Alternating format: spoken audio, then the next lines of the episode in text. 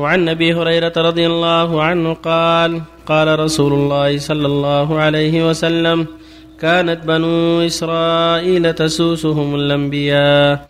كلما هلك نبي خلفه نبي وإنه لا نبي بعدي وسيكون بعدي خلفاء فيكثرون.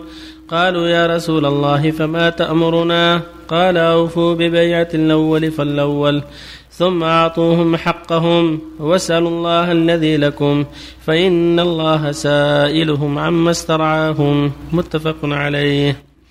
وعن عايد بن عمرو رضي الله عنه أنه دخل على عبيد الله بن زياد فقال له أي بني إني سمعت رسول الله صلى الله عليه وسلم يقول إن شر الرعاء الحطمة فإياك أن تكون منهم. متفق عليه. وعن أبي مريم الأزدي رضي الله عنه أنه قال لمعاوية رضي الله عنه سمعت رسول الله صلى الله عليه وسلم يقول من ولاه الله شيئا من أمور المسلمين فاحتجب دون حاجتهم وخلتهم وفقرهم احتجب الله دون حاجته وخلته وفقره يوم القيامة فجعل معاوية رجلا على حوائج الناس. رواه أبو داود والترمذي. بسم الله الرحمن الرحيم. الحمد لله وصلى الله وسلم على رسوله وعلى آله وأصحابه من اهتدى بهدى أما بعد هذه الأحاديث الثلاثة كالتي قبلها في حث ولاة الأمور على العناية بالرعية والنصح لهم وأمرهم بالمعروف ونهي المنكر وقضاء حوائجهم والرفق بهم ورحمة أحوالهم وعدم الاحتجاب عن حاجتهم وفقيرهم وحث الرعيه على السمع والطاعة لهم في المعروف وأداء حقوقهم والوفاء بالبيعة لهم. يقول صلى الله عليه وسلم كانت الرسل في الأمة الماضية تسوسهم كان الناس في الأمة فيما سبق تسوسهم الأنبياء. كلما هلك نبي بعث الله نبيا وإنه لا نبي بعدي وإنه سألي عليكم أمراء فيكثرون قالوا فما تأمرون؟ قال أدوا إليهم حقهم وفوا بيعتهم وأسألوا الله الذي لكم. هذا واجب على الرعية أن تؤدي الحقوق التي عليها للراعي وأن تساعده في الخير وأن تعينه في الخير وأن لا تنازع الأمر أهله.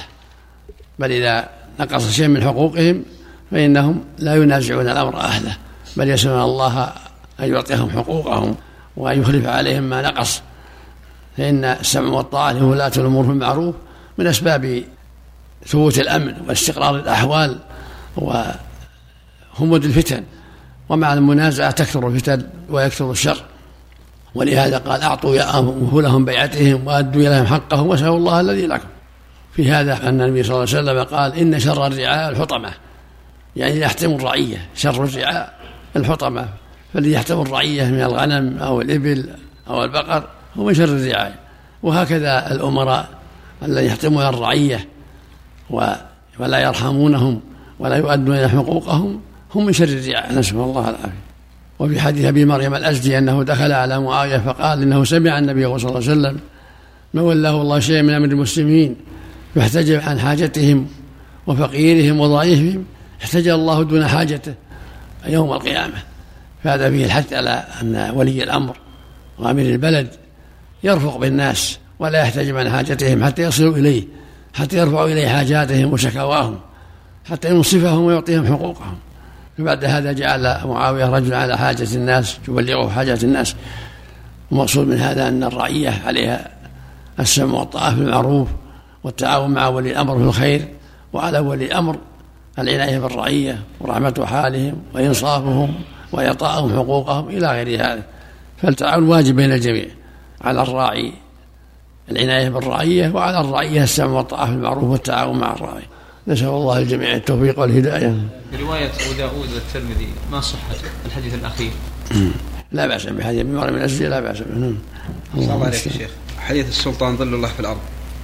ما أتذكر هذا لكن معناه صحيح نعم يسأل عن حديث لفظه جعلت لي نسبا وجعلت لكم نسبا فقلت إن أكرمكم عند الله أتقاكم فأبيتم إلا فلان بن فلان فاليوم أرفع نسبي وأضع نسبكم أين المتقون حديث قدسي وش صحة الله. ما أعرف لا. أعرف إن أكرمكم عند الله أتقاكم. صدق الله العظيم. نعم.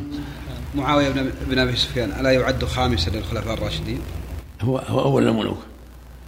لكن لا الخلفاء الراشدين أربعة. لا هو أول الملوك.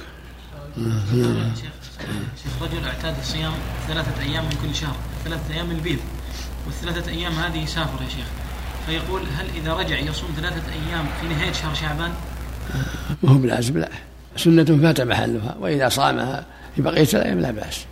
وهم لأجل رمضان صامها لأجل أنه يصوم ثلاثة من كل شهر لا بأس. لا حرج. مثل ما قال صلى الله عليه وسلم لا تقدموا رمضان بصوم يوم يومين إلا لأن يكون صوم يصومه أحدكم. فإذا كان يصوم الثلاثة أيام وفاتت البيض وحب يصومها لا بأس. بارك الله فيك. ما صحة الحديث؟ رب سعيم ليس له من صيامه إلا الجوع. يروى ما أعرف حال لكن يروى مشهور صحيح. معناه صحيح. أنا صحيح معناه صحيح. نعم مثل ما قال مثل ما قال صلى الله عليه وسلم في الحديث الصحيح في هذا هذا المعنى بين صلى الله عليه وسلم أن الذي يصوم ولا يضبط صيامه حظه الجوع والعطش نسأل الله العافية. من لم يدع قبل الزور والعمل به والجهل فليس لله حاجة في أن يدع طعامه وشرابه. رواه البخاري في الصحيح. نسأل الله الله. عملكم رجل جامع زوجته ثلاثة أيام في نهار رمضان يا شيخ. هل يلزم ثلاث كفارات أم أنها كفارة واحدة؟ كل يوم له كفارة. عليه ثلاث كفارات مع التوبة نسأل الله العافية ما تكون كفارة واحدة؟ لا, لا كل يوم له كفارة. بعد القراءة صدق الله العظيم الله يحسن عملكم ما- ما أعرف لها أصل ما أعرف لها أصل. تركها أولى تركها أولى ما في شك.